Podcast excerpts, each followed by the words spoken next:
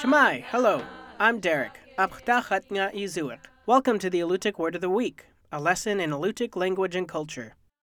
This week's word is Sanik which means sled. In a sentence, Sani Sagut Kubukat the we made a sled to carry wood.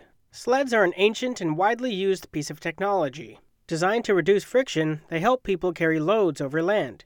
Sleds are common among northern cultures for travel in snow and ice, but they can also be found in warm climates. Societies around the world haul materials over grass, mud, and even sand with sleds. The ancient Egyptians used sleds to move large stones from quarries to construction sites.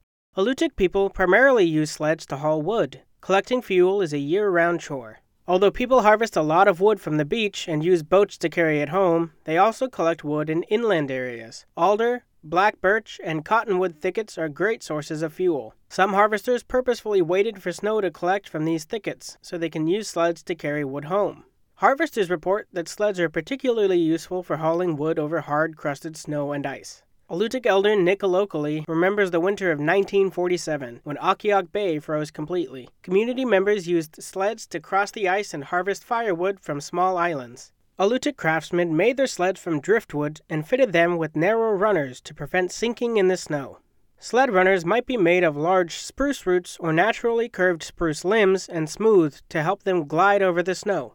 Sledding is also a popular activity in Alutiiq communities, where children enjoyed plummeting down Kodiak's hills on snowy days. Historic photos from Old Harbor show young people with flexible flyers, wood and metal sleds popular in the 20th century. But these sleds were not just toys, some were fitted with a box to help people carry groceries and young children around town.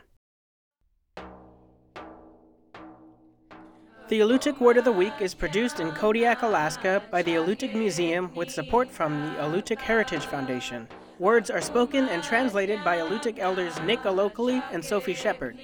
Lessons are written by the Alutiiq Museum with assistance from Kodiak Island Alutiiq speakers.